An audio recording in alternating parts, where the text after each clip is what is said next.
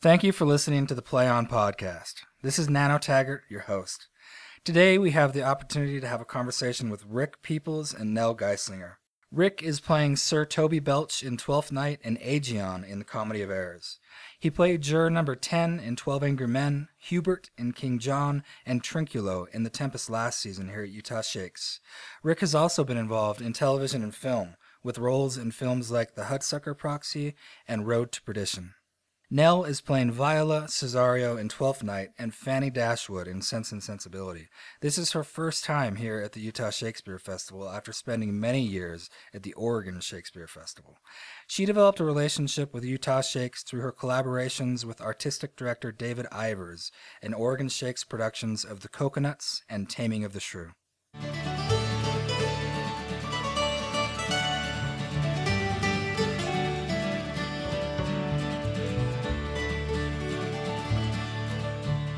Thank you so much, Rick and Nell, for joining us. I know you're busy. Is it a double show day for you, either of you today? Not for me today. No, I just got one show, but I got understudy rehearsals, so it's uh, Oh, cool. So you're busy. we're we keep busy. Awesome. uh, for our last episode, I had an amazing conversation with Grant Goodman and Quinn Mattfeld about uh, s- sort of this the sacrifice of the actor or the performer or the artist. And there was this amazing takeaway that it really didn't seem like a sacrifice. I was taken by how much these people just love their jobs.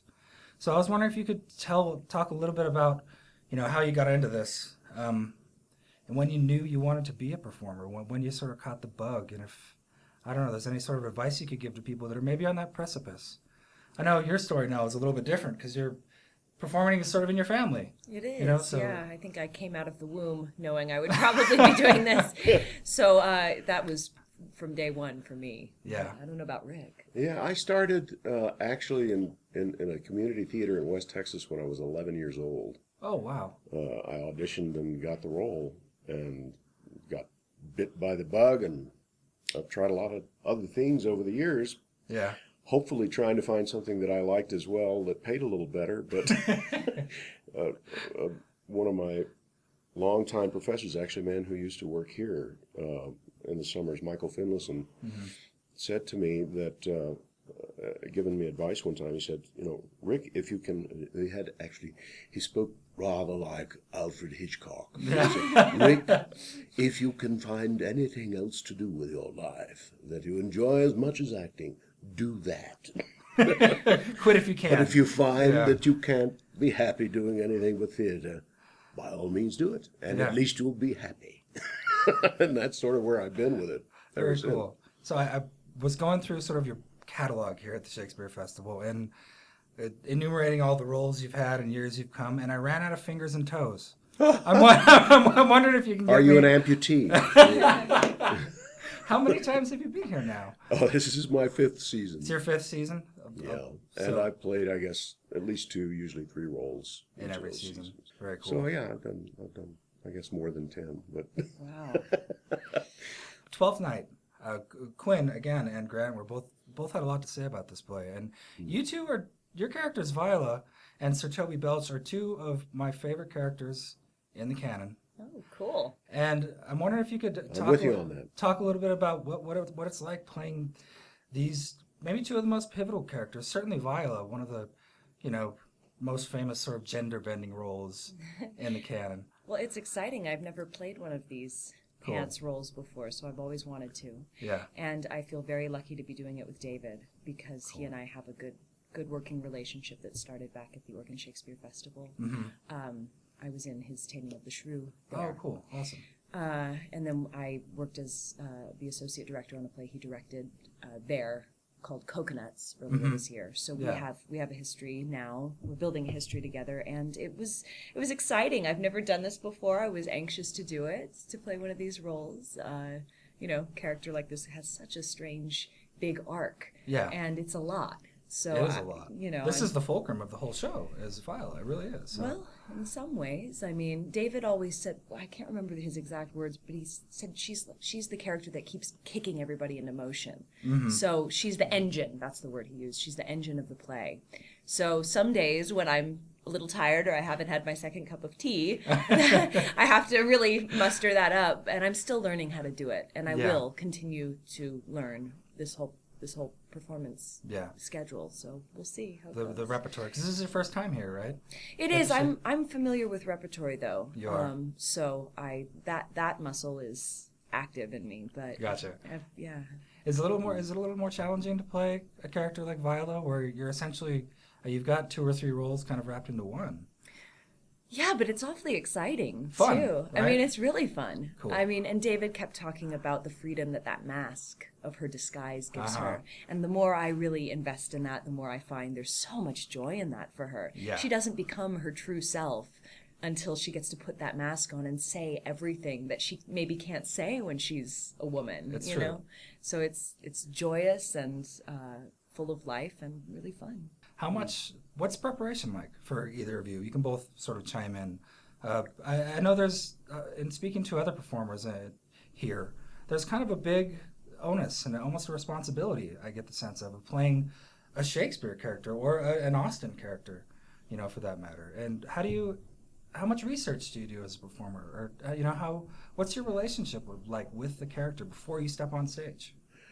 Uh, well, in my case, um, I, I, I read the play, of course, and I, I Yeah. uh, this is not my first time doing Twelfth Night. I've actually been involved in several productions. This is my second time playing Toby. Yeah. So I'm pretty familiar with the play. Uh, we have a lot of help. We have great dramaturgs that work work with the cast and provide all sorts of resources, and you know we have text coaches that uh, that, that we have sessions with, and vo- vocal coaches, and we have so much support here. It's really great Cool. from that standpoint. You know, research sort of figuring out the context of the play and, and what the characters mean.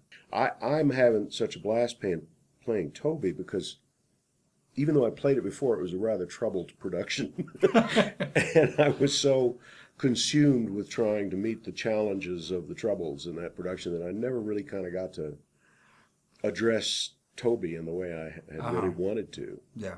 And this time I did. I, I got to solve some sort of nagging questions that I've had about him over the years. It was, it was over 10 years ago that I played him. Yeah.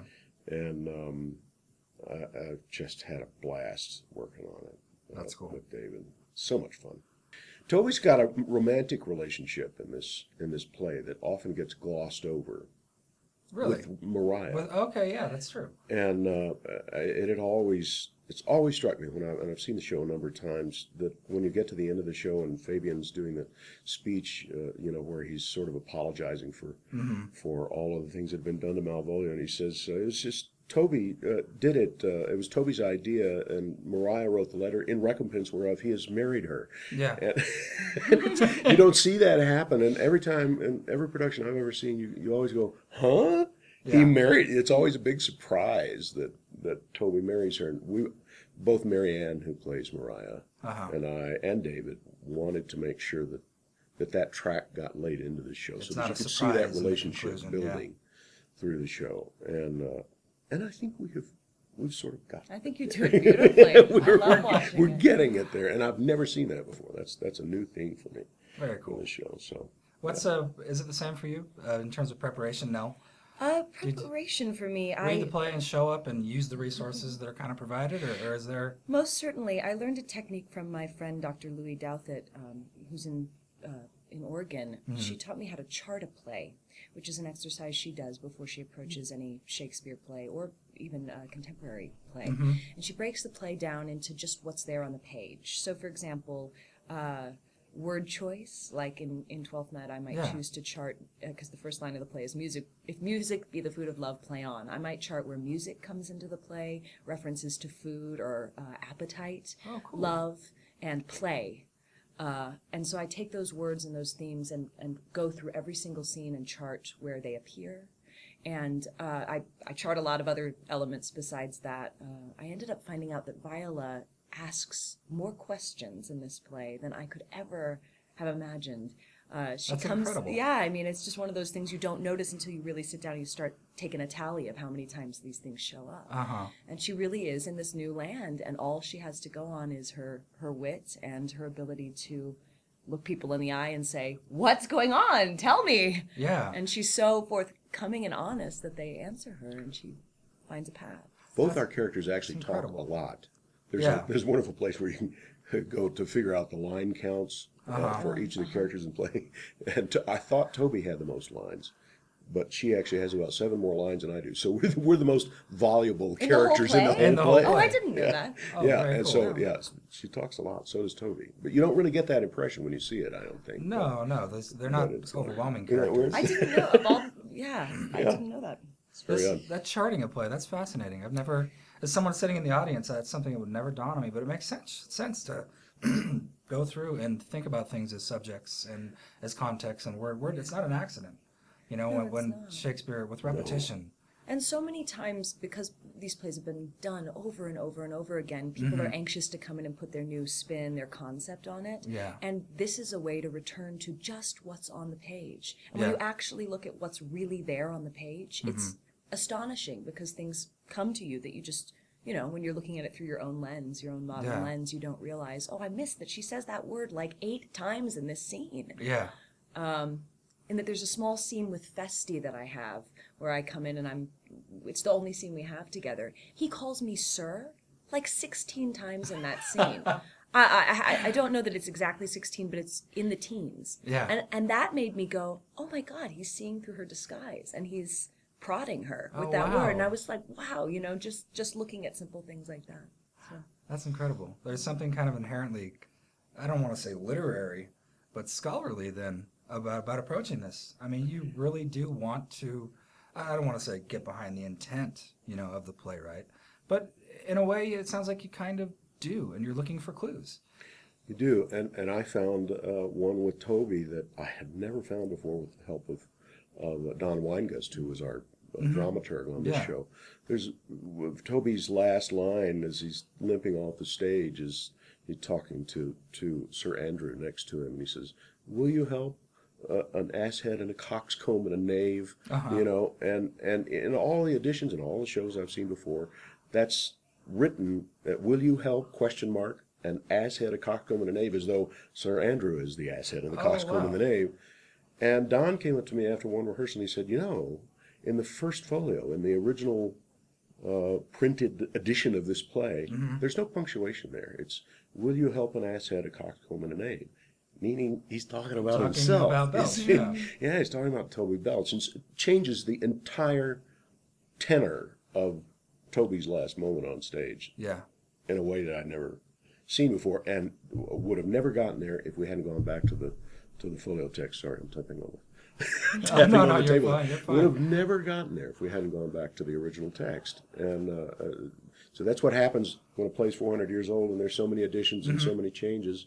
Things come to be accepted Yeah. about the play that actually aren't true at all. Mm-hmm. Yeah. You know, and you don't find that unless you go back to it. Yeah, that's.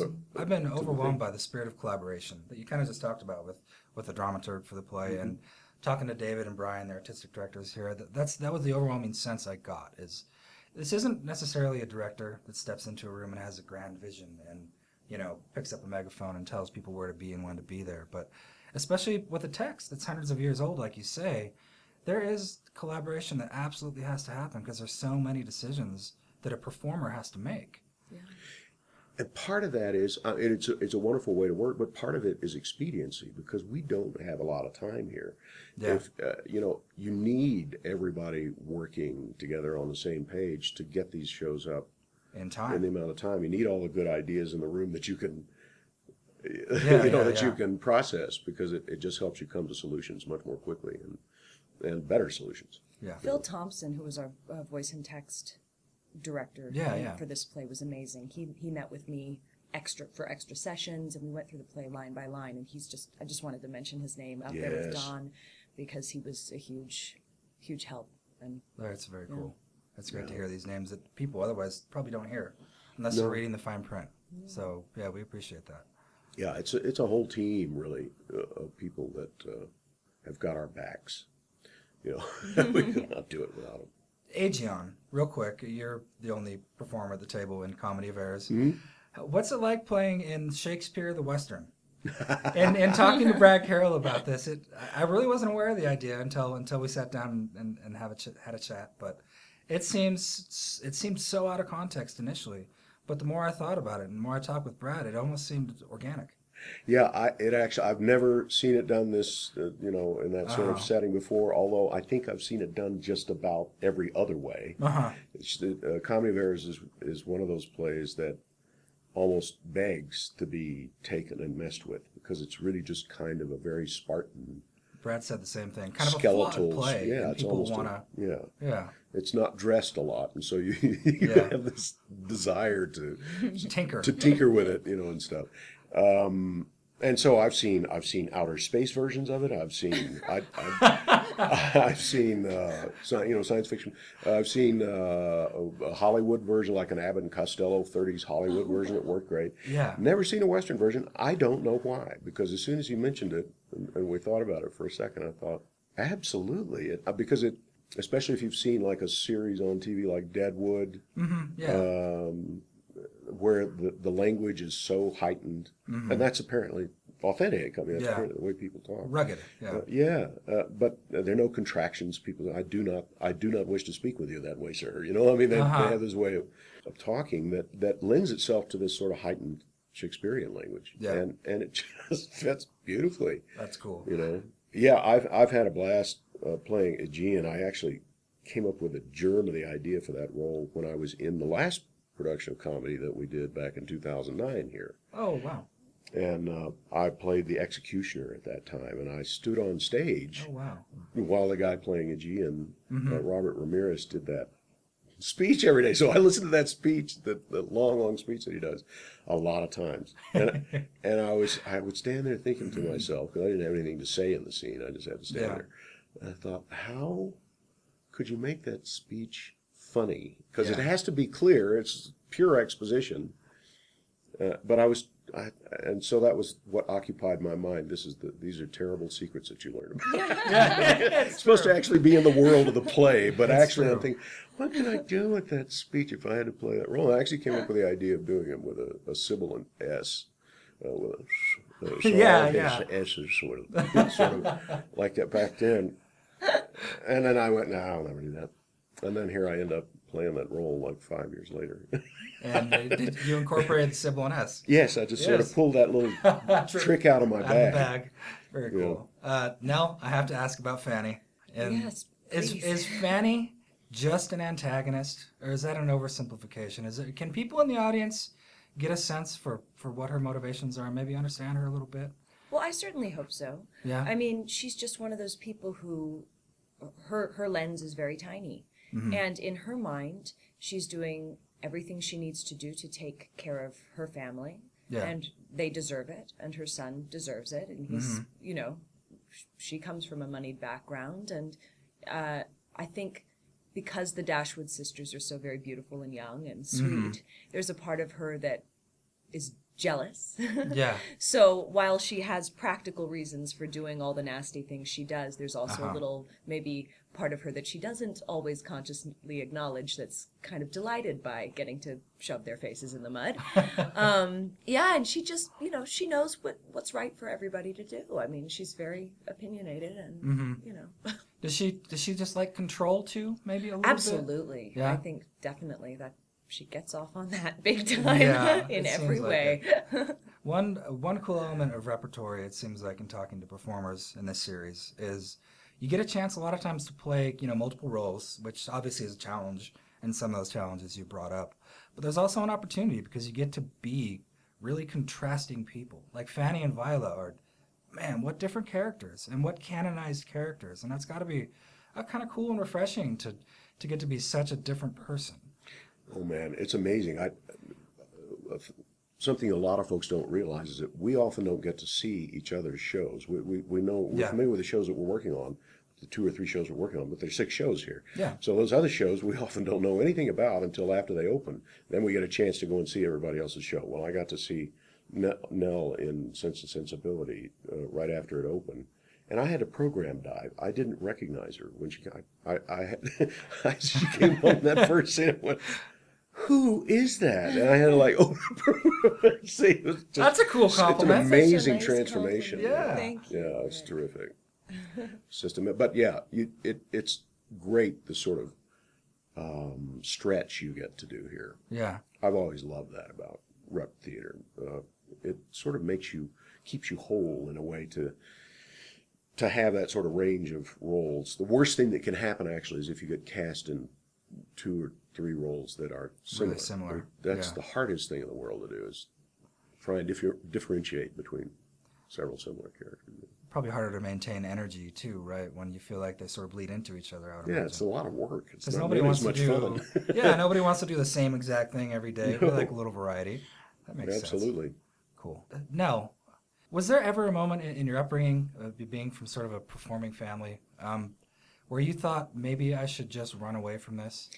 I, I did a little. I did a little research, and, and it seemed like you probably spent time as a child on, on the sets of films and television series and stuff like that. And uh, you say you sort of were born knowing this this is what you would do, but was there ever moments where you were like, man, a, a simpler life might be better? The only time I think I was about five or six, I thought about being an archaeologist for maybe a year, and that was about it. And then I did. I um, when I was seventeen, there were about three months where I put the acting aside and I was studying modern dance and music theory and Spanish literature. Cool. And I thought. I'm never going back to the theater again. And then I, I got the I talked to the Oregon Shakespeare Festival and got an internship there, and then I was right right back. Right back, so um, yeah, yeah. So yeah. Awesome. And you, you mentioned working with David Ivers a, a couple of times in Cocoanuts and Taming of the Shrew. yeah. Is it is his approach to directing similar? Uh, no, no matter what the show is, no matter if it's Shakespeare or something more contemporary, or is it, is there in a sense of adaptation from a director? You know, maybe not necessarily David specifically, the same way you have to adapt as a performer. Does that make sense? It does make sense, but at his uh, at his core, David always approaches the material with um, an equal amount of uh, sincerity and belief in it, and Reverence uh, and reverence. Yeah. And he, David, is because because he's been an actor. I think he recognizes the importance of casting. Mm-hmm. Real, you know, really putting a lot of attention on the casting Yeah. and getting people that he feels a connection with, that he speaks the same language with. Mm-hmm. And so once he gets into the room, uh, at least the only contemporary play I've worked on with him was Cocoanuts. Cocoanuts. Yeah. But he was he was equally interested in bringing the text up in that little light Marx Brothers musical as he was in Twelfth Night. So. Cool. Yeah, he uh, his approach to every show that I've done with him has been unique, but uh, there's certain words uh, and, and, and ideas that tend to recur with Yeah. him. Uh, he's always interested in. Uh, he always talks about the muscularity of the text. Doesn't matter. First time I heard him use that was in the first show I did with him as a director. It was Romeo and Juliet here three or four years ago, and uh, he, he was he's always interested in in how the story just sort of how you can get it to leap off the stage and, Good. and really engage people, no matter what it is, whether it's Shakespeare or Twelve Angry Men, or Yeah. you know, he's always trying to find that way into the text and into the story that will just pop it open for Yeah. people. There's a sense that then uh, one of the major responsibilities for someone in that position as a director really just want to put people in a position to succeed. Yeah, right? Have you And had he- experiences that were the opposite, where maybe a director? I'm not asking you to name names, but I would imagine it, it makes a difference when when you don't feel like you've been given all the tools you need to succeed as a performer. Yeah, you know, but this applies to Fanny Dashwood too. Nobody s- tries to be a jerk, including directors. Oh yeah, So yeah. you know, when something like that happens, it it comes out of uh, fear or being confused or anxious about getting the production up there. Mm-hmm. And I think I I can't imagine that anybody would come into a rehearsal room and not want to try and hand you all those tools because Yeah. their their name's on the line too. They Yeah. want you. The peop we want these plays to succeed. Absolutely, yeah. Every Yeah. single one of them. hmm So it's true. I, I mean, I, I- I guess what happened, like I- I mentioned the production of uh, Twelfth Night that I did years and years ago hmm that was troubled, and, and one of the troubles with that director uh, came from a, a clowning background, and he actually didn't think Twelfth Night was funny. He didn't think that the story was funny. What? No, I mean he really didn't. He, he didn't see the humor in the gulling scene in Malvolio's letter, and so his solution to that, since he didn't find the text funny, Uh-huh. was to have all sorts of physical clowning humor going on with Toby and Maria, and it drove me nearly crazy. it drove all of us crazy. Ah, yeah. Uh, but sometimes you encounter that with a director. It wasn't. He was trying to make a good show too, Uh-huh. in the only way he knew how. But he just he just Yeah. didn't understand the play. That'll be Sure. You know, but- everyone I've talked to about this play is enamored with the language, and of Oh, all yeah. of all the comedies, it's one of the most eloquent and poetic. And you can really just study the words, like you talked about mapping, Mm-hmm. you know, the play based on languages and subjects. And Twelfth Night, almost as much as any play, jumps out that way with the repetition. Some of the things you've mentioned just since we've been sitting here. Yeah. Well, I, I think no, in many ways it's as as complex and deep uh, as a comedy as as Hamlet is as a tragedy. I mean, Mm-hmm. it, it's so multifaceted and so uh, b- broad and deep. You know, it's an, Yeah. an enormous story. Really, that's the thing that strikes me every time I've done it. Is is people don't realize how much energy it takes to do that show. Yeah, there's a it's lot. huge. It's just a huge show to fill. Mm-hmm. You know. Did you have something, Nell? You kind of. Well, I, I, I, I was talking to Aaron Galligan-Stierle, who plays Yeah. Feste, the other day, and I, I, the conversation sort of solidified something that I had been thinking about since beginning to study this play, which is that Mm-hmm. Feste to me always leapt off the page in a way that was so similar to the Fool in King Lear. Mm-hmm. I mean, Oh, wow. the way Yeah. he, if you go back and just just look at it, or even just listen to the way Aaron delivers it, Mm-hmm. he's a he's a truth teller. That was the phrase Aaron used. And he's there he has some zingers, he has some really funny things to say. Yeah. Just like the Fool in King Lear, but there's a lot of gravitas and sadness and strangeness in there too. And he's the only one that can look Olivia in the eye and say, you are being a jerk right now, you know? Or he, and he can look at Cesario and say, uh, I don't buy any of this, or you know, Uh-huh. whatever it is, and then turn around and have And he gets away with it. and he gets away with it, and Yeah. he's funny at times. That's true. Um, and that Feste has Feste snakes through the play and touches every one of the characters, Yeah. which uh, is interesting. And he only has about one scene with them. If you go back Mm-hmm. and look at the play, he uh, it's some some characters he's with a lot more than others, like Yeah. the, the trio um, over here. But um, that that energy is one of the things that makes it uh, more than a comedy Yeah. more than just a broad, funny, silly comedy. Mm-hmm. He he is a huge part of that, I think. Kind of a thread that's pulling yeah, I, I really think so. Does you both kind of talked a little bit about the complexity of this play and how much is in it in terms of characters and story, etc. Um, is that complexity? Uh, does that make the play harder to absorb for people that maybe aren't as versed in Shakespeare, or do you think this is also an accessible play? I, I've kind of heard both about Twelfth Night, honestly. I think it can. I mean, I, it, if the story's not well told, it can be a very difficult play for audiences. I think. That said, uh, it's one of the most beloved of, of the canon. You know, Yeah. I mean, it's it's often done, although maybe not as often as like Midsummer Night's Dream or Yeah, Much Ado or- About Nothing, Or Much yeah. Ado About Nothing. Uh, it's not so broadly a comedy Mm-hmm. that, as those shows are, but. Um, yeah, I, it, well, personally speaking, it's my favorite. It's the it and As You Like It are right up there okay. uh, as my favorite Shakespeare rom coms, if you will, Yeah. romantic comedies. Well, I think like any Shakespeare play, it just depends on what you come into it with, Uh huh. and different people have different experiences with Shakespeare Uh-huh. in their lives. And Yeah. if, you come in expecting to see the world on a stage reflected in front of you, I think you'll have a good experience. And if Mm-hmm. you come in thinking, I'm not going to understand any of that dialogue and this is supposed to be funny, why isn't every scene hilarious? Yeah, you know? yeah, yeah. Then then, you know, it just depends on how you come into it. Yeah. So, Oh, that's brilliant. One of one of my favorite contemporary writers, Kate Greenstreet, who's who's a poet, and some of her stuff's kind of out there and abstract. I had a conversation with her about this, about the accessibility of her work, and she said, "You know what? I just tell people to relax, just relax." And, and let it kind of soak over mm, you and, and experience it. And mm-hmm. is there any other advice? I, I've talked to so many people that, that want to love Shakespeare, but they feel so much anxiety. They feel like they're so removed from this language. You know, they're so removed from this period that it, it just seems like a- an undertaking to even try to understand it. What, what advice might you give to an audience member that maybe is cool with going to, you know, an Austen adaptation or a more contemporary play, but has that hang up about Shakespeare? well, I'd I'd say to people, give it come and give it fifteen minutes. Just let your ears sort of adjust to the language for ten, the first ten or fifteen minutes of the play. uh, I, I, it's our job. It's Nell's and mine and everybody else's. We, we train our whole lives to to help bridge the gap to, Yeah. to bring this language to this century. You know, Mm-hmm. to to modern audiences, and it takes a lot of work to do that. But I, if audiences just meet us halfway, I think I think it'll be fine.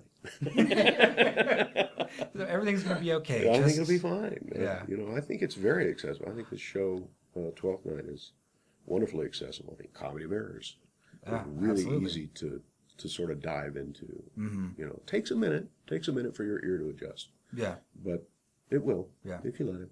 Any other advice, Nell, other than maybe just not coming into it with so much apprehension?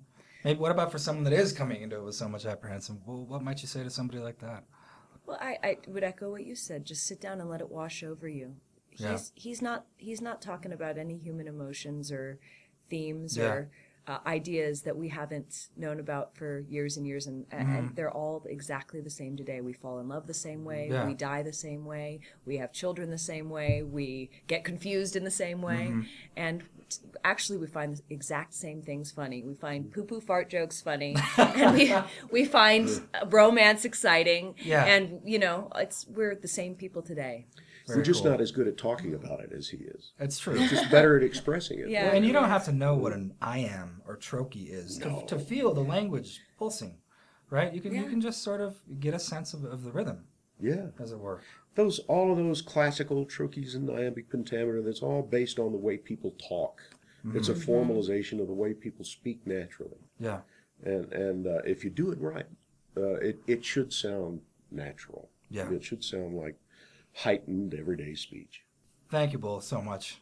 Every Thank time I sit down with people in this series, I learn so much, and today is no exception. So thank you so much. Thanks for you. having me. Awesome. It fun. Thank you for listening to the Play On podcast. So many unique and talented people come together to make this celebration of Shakespeare and theater happen. It's our goal to give you a glimpse of just how much amazing work goes into making founder Fred Adams' vision a reality. We'll be visiting with more actors from the 2014 season in the coming weeks. Tune in next Wednesday. Thank you.